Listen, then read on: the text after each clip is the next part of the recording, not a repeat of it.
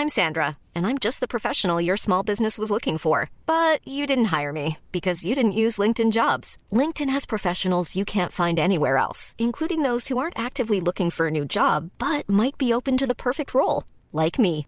In a given month, over 70% of LinkedIn users don't visit other leading job sites. So if you're not looking on LinkedIn, you'll miss out on great candidates like Sandra. Start hiring professionals like a professional. Post your free job on linkedin.com/people today.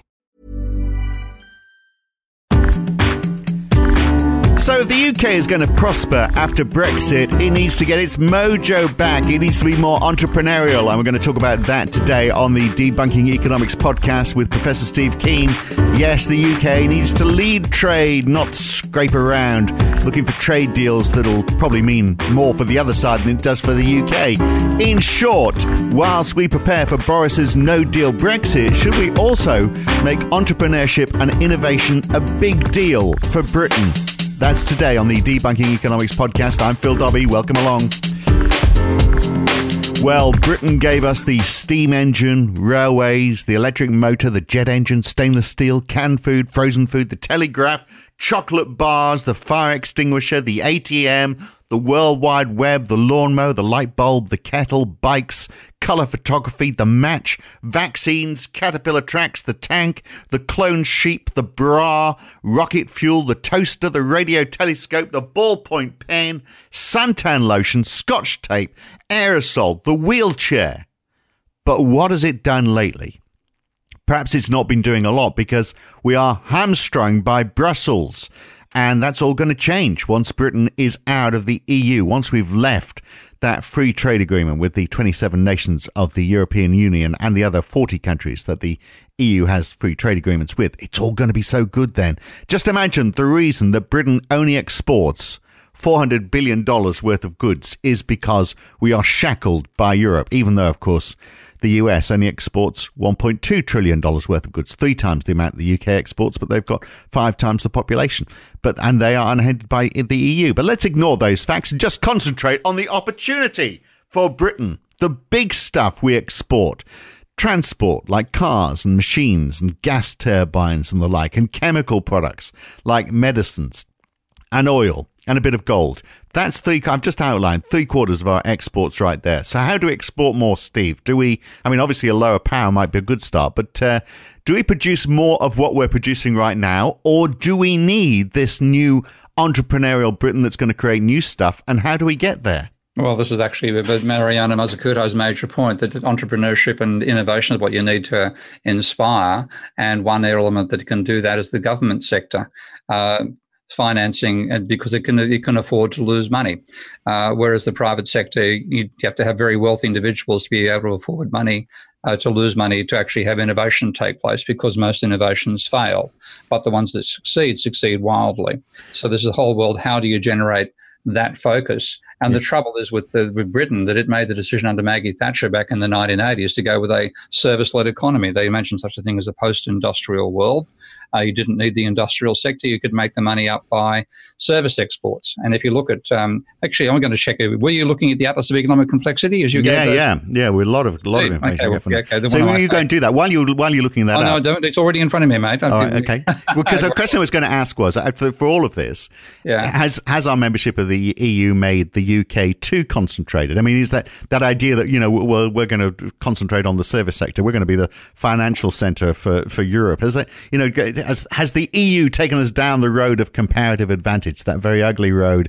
And uh, you know, is there, I mean, is that part of your argument of why you why you think we should be I, out? I, I, think I think this is part of it because if you look at what it wasn't just the EU. I mean, this is Maggie Maggie Thatcher made two decisions. One was to promote the financial sector, to liberate, remove government regulations, but almost without fail, those regulations are about what happens in the financial sector, not what happens in the industrial sector of the economy. So basically, uh, why do we have those regulations? Because back in the 1930s, we had a thing called the Great Depression, caused by banks behaving irresponsibly. A whole lot of legislation got put in place to stop that happening again. And then the deregulation is going to remove it once more, and we get back into another huge, huge debt bubble. So mm. uh, that that that's but but but the EU at the same time. If you look at what um, this is where it's great to make a comparison of of uh, the UK to Germany. I'm looking at uh, the UK's chart as you are right now, and information and computer technology is 20, 21% of exports. Uh, insurance and finance is 13%. You've got pretty much 40% there. Add in uh, transport, which, which itself um, uh, travel and tourism and then transport, you've got virtually 50% of the economy in the service sector. Now, if you take a look at, let's actually both do that. I'm going to bring up another tab. I think here. it's more than 50%, isn't it, the service sector in total? But yeah. Around 33, it's about 43, 44%. There are cars there as well. In manufacturing. Uh, if, you, mm. if, you, look at uh, Germany, uh, then Germany as an export, I'm waiting for the data to pop up here. Come on, looking at a blank screen. Thanks very much, guys. Uh, this is I love this. It's almost like real time radio, isn't it? But, but, but, it's just podcasting that we can't bother editing, so we just leave it in. well, let's just sit around and wait for it. But I mean, well, Germany, okay. but Germany, Germany, but we know Germany has a, a far more. I mean, the the, nut, the the basis of it, we know that Germany has a you know a far bigger uh, manufacturing export base than and, we do. And when you when you look at the percentage of GDP that is generated by the manufacturing sector, back when Maggie made that decision, manufacturing in the UK was about 20% of GDP, and it was the same in Germany. You mm. fast forward to now, it's 10% in the yeah. UK and still 20%. And obviously, you can't have everyone working in the finance sector. So well, even though might- people are selling debt, yeah. And, and that's the trouble. The only works as long there's a debt bubble going on. That wasn't Maggie wasn't aware of. So when the debt bubble banged out, um, the growth in the the finance sector stops, it still takes up a huge percentage of GDP, but your GDP is growing more sluggishly. So you've got to go back to what you rejected back in the 1980s, which is manufacturing. Right. And now, do you need, right, and should the focus there be trying to uh, create an export base for that? So you get a higher proportion of GDP from exports, or can we look at places like America, for example, uh, which has a, a, a sort of manufacturing? Well, it does have a manufacturing base, but they've they've also got a huge deficit, and they sort of seem to be doing all right, don't they? By nature of their sheer size. Well, they've also got the fact that they're the reserve currency, which makes life rather easy for them. They can't, you know, the, the American dollars are always going to be in demand, mm. and you can buy anything with American dollars. With the UK pounds, you've got to convert them to American dollars to finalise those purchases. So, uh, if you're running a trade deficit as the UK is doing, then you're in trouble. Right. So, uh, and see what you have with the UK is it's first of all got an overvalued pound compared to what the manufacturing sector needs because the service sector, even though it's been ineffective in replacing manufacturing exports, is still huge. So you've got, you know, I think, on the order of 40% of exports uh, from the from the service sector. Right. Um, but you're, so, you're saying there's like the service sector is a bad thing. You you seem to be tying the service sector with the finance sector. I mean, they don't have to be the same thing, do they? So you look at yeah, companies like they, Microsoft. they are. I mean, you know, the, it, it, it, well, doing just say, so hair, add up all the hairdressers in the country. I mean, partly. Well, no, but if you look at is is Google a, a manufacturing base? It's a service. It's an ICT. That's fair enough. Okay, mm. but um, yeah.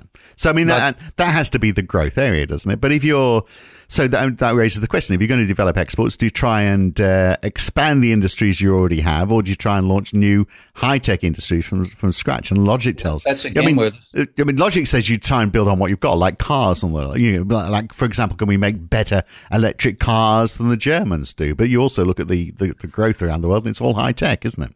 Yeah, and, that that is partly what also the Atlas of Economic Complexity, which you, you, said, we, we, let's plug it because it is a fabulous resource.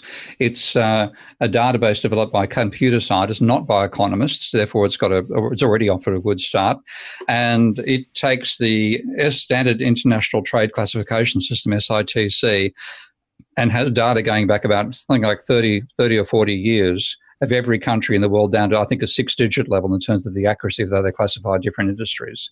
And that shows you not just what are the exports of a particular country and what the imports are by sector, it also lets them develop a map of saying, um, using, using algorithms to mathematically say how distant is one industry from another.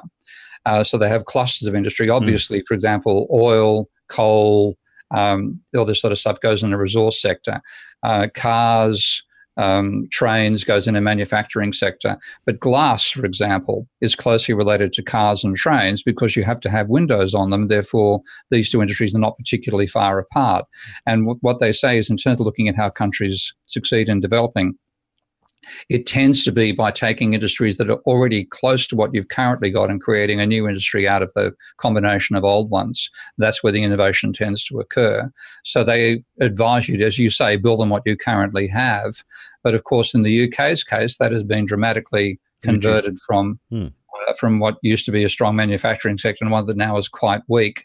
But a major part of that uh, getting over that weakness is a devaluation in the pound and that's certainly been happening. Obviously, that's good because that makes it cheaper for us to export stuff. But then, then if we if we're not making this all the stuff in this country, um, then it's more expensive because we've got to import all those parts, which are going to cost more. And, and you've got to basically start building your own machine tool systems. This this is the part mm. that Germany uh, has has. Well, we've got actually a lot of machines are made in Britain. We do have that advantage. We actually tool up Europe to to to a reasonable extent, so we do have that on our side. I think but not as much as, uh, as Germany, I would no, say. No, of okay. course not. Yeah. We're looking at uh, look at the section with the manufacturing section in so for the the uh, machines in general uh, in terms of proportion of UK trade are about one about 40 about 60 percent what they are in Germany.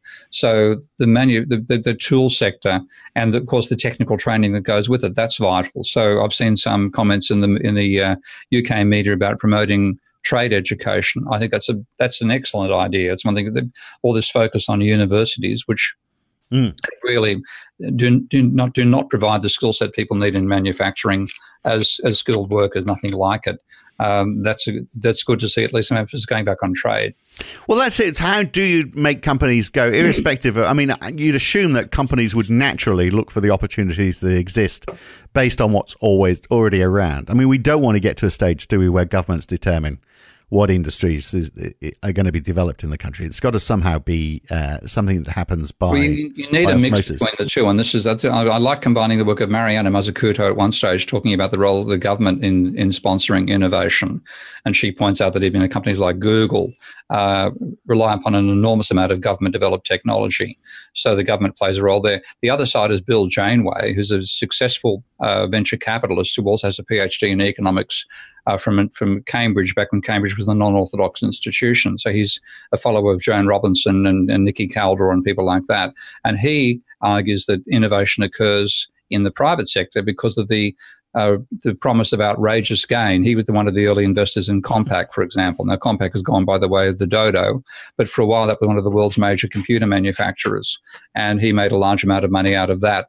And what he sees is uh, you, venture capitalism works because people have huge amounts of money and they can afford to risk part of it um, losing money in most, but making an outrageous gain in one or the other. Right. And so the combination of the two mm. is what you need.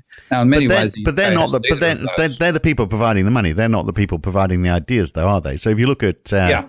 I mean, all that's saying is that needs to be money available for those people who've got the idea. If you look at uh, the real entrepreneurs, I don't think Bill Gates was in it for money, was he? He was in it out of out of intellectual satisfaction. I don't think he was when he started in his garage. He wasn't expecting to build the, the biggest company in the world.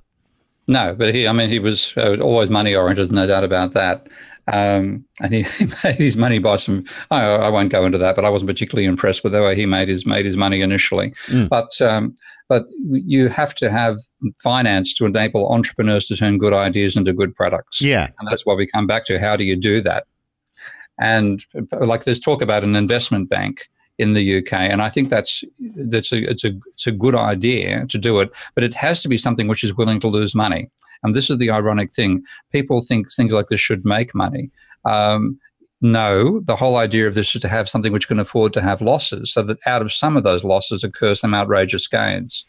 And in the aggregate, the whole thing might lose might lose money as a as a as a way of you know, providing government finance to enable entrepreneurial activity to occur but the entrepreneurial activity is more important than whether the government makes a profit or a loss out of that institution. Well, James Dyson, who obviously invented the, the Dyson vacuum cleaner, his G Force floor cleaner, he made 5,000 prototypes of those before he could uh, sell any of them. And I think he uh, he didn't come from a poor background himself, but basically he needed his wife's salary to fund all these prototypes. I don't think he was getting money from elsewhere. So if his wife hadn't been on a on a good wicket, uh, then James Dyson's career wouldn't have been successful. You just wonder how many other people like that uh, are uh, have great ideas, can't commercialize them because they can't run those prototypes because they can't get the funding to make it happen.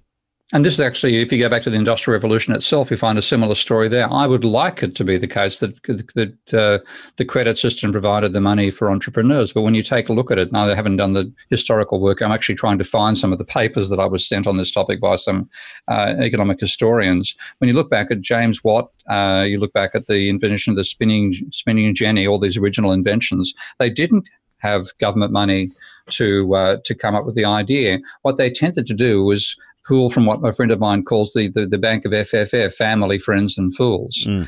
And uh, so, look, I've got this great idea. Um, I'm, you know, you know, and like I'm, I'm literally caught up there myself right now, as you know.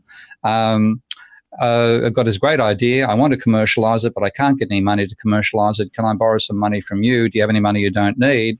Uh, at the moment, and okay, with some cash gets put across, and then when it succeeds, then there's then the banks throw money at it. Mm. Now you need to reverse it. You need to get. And when uh, it doesn't succeed, which will be more than fifty percent of the time, then you lose all your family and friends, and that's uh, right. Yeah, penniless. Yeah, make for great and socialists. but no wonder the Scots are so sour. And uh, I know I think there's lots of other reasons for that, but the um, but I mean the the answer from the government very often is oh, we'll just uh, we'll just create less red tape. That's that's all business yeah, needs. No, it, has got to be it's got to be not it's not red tape. It's it's it's green paper. Yeah. You need the other. You need to, you need to have the government being willing to sponsor stuff which is going to fail, and you need to have people saying the fact that this thing runs at a loss is not a problem for the government because the government can afford that loss. And these are the sorts of ways I'd like to see government spending run, not as you know sending out bureaucrats to control the marking of university lecturers. Not that I have any personal experience of that, um, right, might be going off a tangent here, I suspect. Yeah, but, but yeah, using government using government money as an as an investment tool uh, and, for and, high risk that yeah. that uh, that they would otherwise not be able to, and get access to people the fact that this thing is going to lose money yeah. because it's actually the, the businesses we want to spin off that are the important thing, not whether it makes a profit or not. So there's another angle here as well, isn't there? Which is that whole entrepreneurial mindset. Is that just is that there anyway, or does it need to be? Do we need it as, as part of the education at, at school, or do entrepreneurs exist anyway, and and we can spend too much time trying to recreate uh, history to try and create more Dysons in the, in the UK. I don't, I, yeah, I, I, don't think you can actually teach entrepreneurship in that sense, though I know the courses like that exist. I think what you have is an environment where it's not discouraged and not penalized. And that is one case where Americans do make the case that you're allowed to fail in America. Um, and that is one of the reasons people end up succeeding.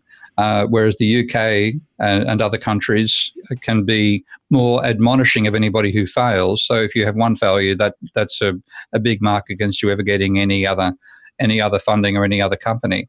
Uh, Americans have got too many scam artists. I think we can all see that from the number of churches they've generated, let alone the number of of uh, of, um, of Donald Trumps it's created. Um, but it, it is a place where somebody can come up with an idea and get funding uh, to turn that idea into reality. And, we, we get the unicorn nonsense out of it all as well. But it's a culture that doesn't penalize failure so long as you tried. And that's partially, that is a mindset. And I, from my experience in the UK, I think that needs to be changed because the emphasis there is so much of not making a mistake in the first place. If you don't make a mistake, you won't innovate. So I read somewhere that, um, that really uh, a lot of government policy towards business, particularly for new business, is largely related to transactions. So it's, you know, uh, we'll reduce the amount of tax or we'll uh-huh. give you lower interest loans or all that sort of stuff. Whereas entrepreneurship largely is relational in nature. So aside from the fact that you need money to try and develop your business, actually lots of businesses don't need that much money in the in the early days. What people do need is is connections.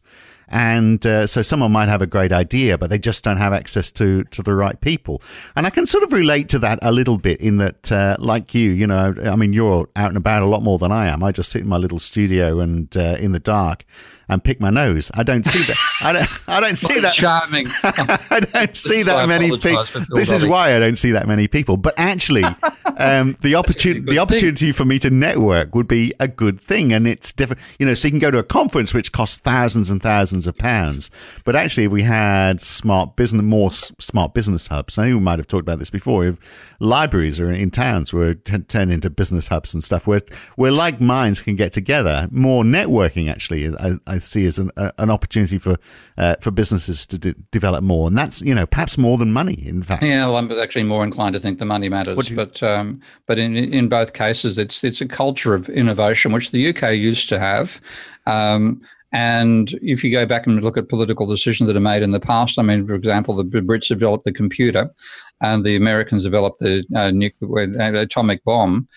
And in possibly the second worst trade in human history, the worst trade being the Dutch selling at Manhattan mm. to the uh, to the English, um, the, the the the the sale of the computer technology to America meant that America became the center of computer innovation, and the, the nuclear power thing didn't work out so well.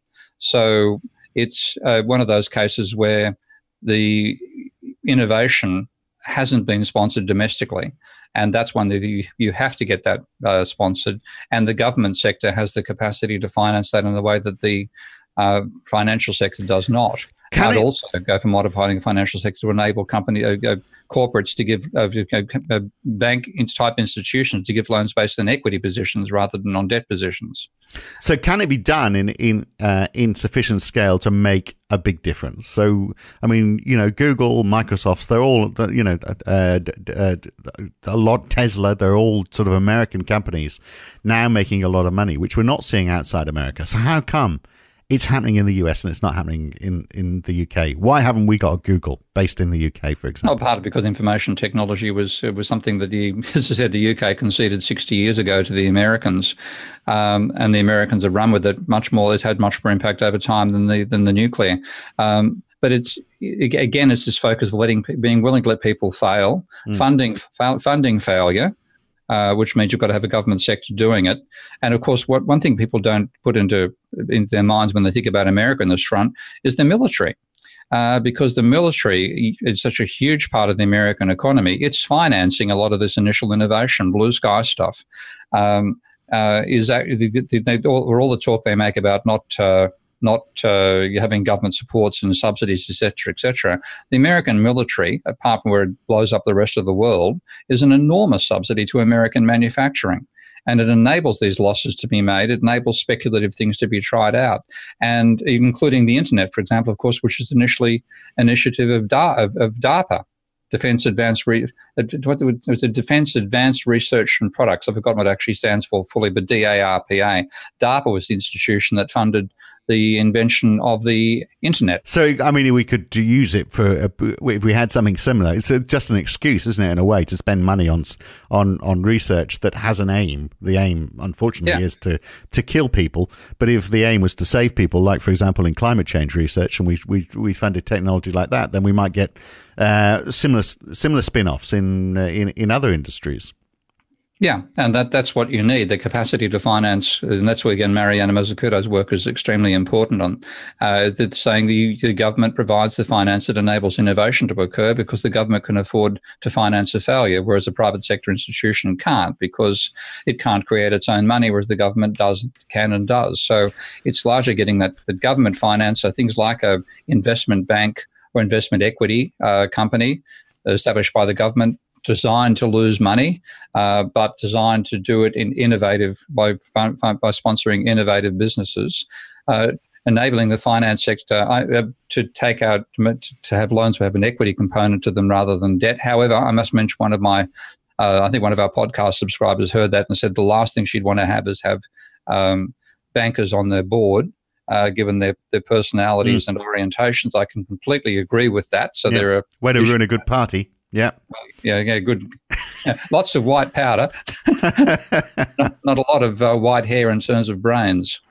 So, um, how much of uh, of the problem in the UK? I mean, you, you talked about the fact that you know we've we've seen uh, manufacturing decline, and obviously since the the Maggie era, I mean, she gave it a very good go, and it's been perpetuated since then. But of course, at the time, a lot of those industries were industries in decline, and I'm just wondering whether um, you know, the part of the problem that Britain has is it, is it what it does have are legacy industries. It's it's been stuck with. So British Steel, for example, producing steel in a world which is full of uh, of cheaper steel.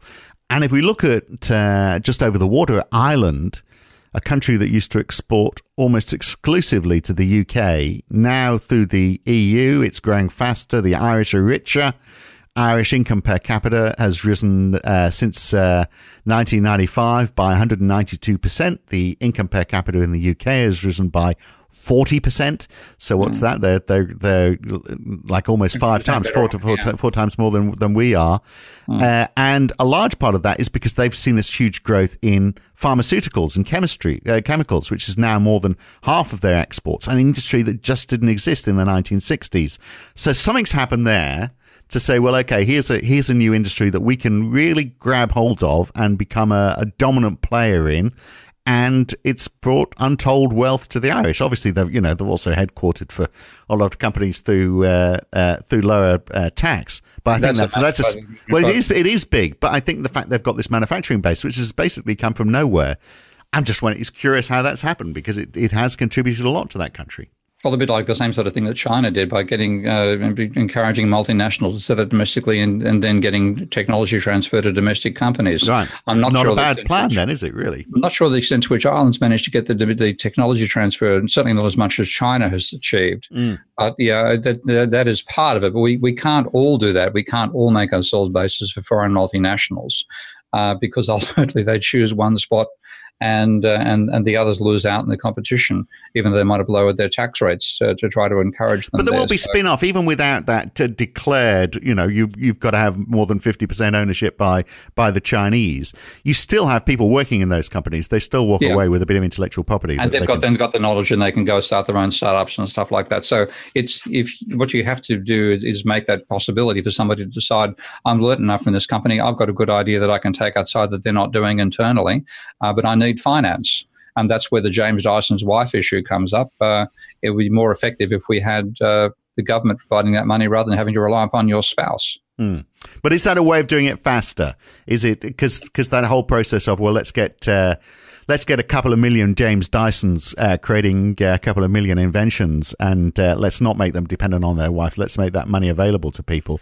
Seems like it's uh, that's a big ask compared to well, let's get a a few multinationals in here so that they can create a manufacturing base that's not just the service sector, so that we we see that manufacturing base grow again in the UK, like we've seen in Ireland, and then and then you get the spin off benefits from that because of that uh, you know that that that model of um, complexity you are adding to the, to the industries that are in the in the midst of that map of of industry. So you've got more spin-off benefits. Yeah, I mean it's still a question of how how how much of a market is there for that. Has Ireland already cornered it in that sense? Well, I have for pharmaceuticals. And, and, what is the impact? Yeah. Um, I mean, you don't, don't. This is where partly having an MMT on orientation makes life a bit easier. You don't have to imagine the government has to tax in order to spend, so it can it can afford you can afford to drop the tax rates um, so long as you then cope with the, the fallout in terms of excessive creation of government money. We haven't had that in the first place, so you know, to some extent you could you could allow that to happen without having the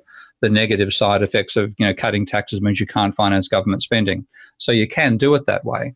Um, but I think in, in terms of the uh, it, it, it, may be a bit late to, to, to, try the foreign multinationals approach to building up local industry. One area we haven't talked about, which is obviously an area that's central to you, but maybe we haven't talked about because we don't see it as, as that important, is I mean, we touched on it, is education. I mean, we, we said you can't teach. Um, uh, you can't teach people to be entrepreneurs, but uh, do, do, is there anything that the education sector has to play in all of this? Because no, actually, you look, you look at a lot of people who are very successful; they're not this, necessarily that did, did that well at school this this is one of the things which I I do have opinions on because in Australia I was uh, well. There's other uh, things you don't have opinions on. You've got an opinion on everything, uh, but okay, give us your opinion on education. we should never have abolished the the the, the middle level between uh, tertiary between tertiary education and trade education. Mm. Most countries have had a three tiered system, including Australia, where you had uh, technical and further education, which taught sort of machine skills and things of that nature. Uh, colleges of advanced education, which taught things like accounting and nursing, and then universities teaching uh, higher level subjects, physics, chemistry, unfortunately also economics. Um, and what happened with the middle layer was abolished, and we try to make everybody a university graduate, which is more about status uh, than about uh, reality. And and what you lost with you, you also downgraded the technical education. Now, I haven't seen a German technical education college, but I have been told walking into one of those like walking into a science fiction set whereas walking into the British equivalent is like walking into a museum. And you have the, the, the level of training for uh, machine tool skills, for uh, you know, high precision engineering is much higher in the German education system than it is in the UK. And I think the UK needs to recreate that apprenticeship scheme, the the, the, the training of people to work as, as highly skilled workers in technological industries. You need that. And that's partly also where the, where the, the invention comes from as well. I mean, does that need to start earlier, in fact, you know, rather than just doing uh, maths and English and a language? Should kids from 13 or 14 being, you know, be taught how to fix plumbing and actually be really useful because my kids are about that age and I seem to be having a bit of trouble with my plumbing at the moment. So the, the house, the house, not me. I, uh, there's, there's actually another little historical quirk in the UK called a man called Sir Cyril Burt. Ever heard of Sir Cyril uh, Burt? Uh, then the name rings bell. Okay, so Cyril Burt invented what's called the 11, the 11 uh, uh, plus system where students were streamed at the age of 11 based on IQ tests into yeah. either academic education or trade education. And it turns out, and this is one of these classic things. It's like the old 11 plus. I did it, did it myself. So Cyril Burt was a fraud. Um, he based his research on the argument that IQ was uh, in, inherited rather than acquired. Mm. And he did tests of, of, of uh, twins who'd been separated at birth. Um, one raised by a, far, by a parent in um, uh, with an educated background, the other with an ordinary background. And he found, lo and behold, didn't make much difference. It's the IQ that determined the overall result. The trouble is, when people went to take a look at his data, I think he had something like, and I, I did this back when I was an undergraduate student, I might add, this is why I know about this one. Uh, he had, I think, 84 different twins had been separated at birth. First of all, there were not that many twins had been separated at birth in the UK. The data was made up, a large part of it. And secondly, where he did have this data, he was looking at the um, the status of the child based on the education level of the father when it offered the circumstances of the mother that determined whether they were living in penury or living living in, in plenty or not. Um, so that test was was farcical, but um, but partly the idea that you should be taught technical skills as well, trade skills, as well as uh, you know, French and Latin. Uh, yes, it's a vital part of a decent education, and we don't have enough of it. Mm. So, if we did that, if we made funding available, um, and uh, that, I mean, that's almost like the key ingredients taken care of right there. The question is, is it enough? And I've added to that, which you didn't think was that important. Thanks. Uh, the idea that we need, need more networking opportunities because you need to meet the other people who mm. are working in those industries that perhaps you could uh, you could work together on. Um, but anyway, aside from that, they're they're the, they're the sort of key ingredients. And plus, also a devaluation in the pound. And a devaluation in the pound. Well, thank God we're getting that one. That that one's working. Definitely. Uh, so we're well on our yeah. way thanks to Brexit. Is it enough? Will Britain prosper then uh, in the coming years, unshackled from Brussels with with all of this opportunity? Will we prosper? Probably not, because the government's not going to do any of those things. Yeah, and also the finance sector will uh, will will fight tooth and nail against it, mm. and of course the, the fact that the finance sector is too big in the first place. So why will the finance sector? Why will they rally against it? Because I would have thought you know more more income coming into the country is good for the finance sector. They they should uh, relish it, shouldn't they? They well, just they, they just they, won't want to fund it themselves. That's all. They, they want to have a they for them a high valued pound makes more sense than a low valued yeah. pound. They'll resist anything that causes devaluation because that uh, affects the capacity then to buy assets overseas. Right, but as we grow, as we develop a, a, manufacturing base and grow, the economy grows, then that, that will correct itself, won't it? Yeah, well, I mean, I'm a bit skeptical about the possibility of it happening in the first place, given the ecological environment after we're all in of this, well. After all of this, yeah, it is, it is uh, not, we, not, we, not we had all this. We had a plan, and now you're saying it's not going to happen. Yeah, afraid so. well, it's an interesting discussion anyway. Well, you've got to have some hope, haven't you? Otherwise, what what is the hope for the UK's yeah, future? I mean, I mean, got to, you've got to go in one direction. You've got to have a roadmap, surely. Yeah, and it basically means reverse direction. Get away from focusing everything on the finance sector and growing so-called service sector. Start looking at building up your manufacturing base again, because whatever happens in the future, uh, with the climate change, you're going to need it in that situation. It's something which, uh, you know, you, you can't, you, you can't uh, bond your way out of an environmental crisis. You've got to manufacture and industrialize your way out of it No. if you can get out of it at all. So, well, and there it is. There's the answer staring in the face, isn't it? That we just need to because we we have played in the in the energy sector. Um, that, that the obvious, you know, companies like BP are big multinationals, and they're you know they've they started their life as as British companies. There's an opportunity for us to to develop that that whole new sector. And look, and if you can make uh, alternative energy work in Scotland, for example, you can make it work anywhere in the world. Mm, Yeah, and they've also got the other the issue that our, a lot of our listeners are into, also the nuclear and thorium end of the world, which is still a nobody's actually cracked that one yet. So that's another that uh, you know obvious area to throw government money at, where lots of them will lose, maybe one of them will succeed, and if that's the case, it succeeds, then um, there's a positive out of the environmental crisis coming our way. Right. And someone somewhere will, you know, there will be inventions associated with all of this. So there, someone will invent us a, special nut, for example, that will make uh, um, uh, wind power stations generate 10% more energy uh, from, from their sails just by the shape of the nut. There's going to be tiny stuff like that that will come out of uh, the next James Dyson. Let's hope so. And it could well be British. Uh, should we play the national anthem as we finish this this this week's edition? uh, we'll catch you again very soon. Thanks, Steve. Okay, mate. Bye. And next time, should central banks take back control of the money supply? These days, most money is actually created by commercial banks, and that means the money supply is up and down depending on the demand for credit. So, should central banks take back more control? And if so, how? That's next time on the Debunking Economics podcast with Professor Steve Keen. I'm Phil Dobbie. See you then. Mom deserves the best, and there's no better place to shop for Mother's Day than Whole Foods Market. They're your destination for unbeatable savings, from premium gifts to show-stopping flowers and irresistible desserts. Start by saving 33% with Prime on all body care and candles. Then get a 15-stem bunch of tulips for just $9.99 each with Prime. Round out Mom's menu with festive rosé, irresistible berry chantilly cake, and more special treats. Come celebrate Mother's Day at Whole Foods Market.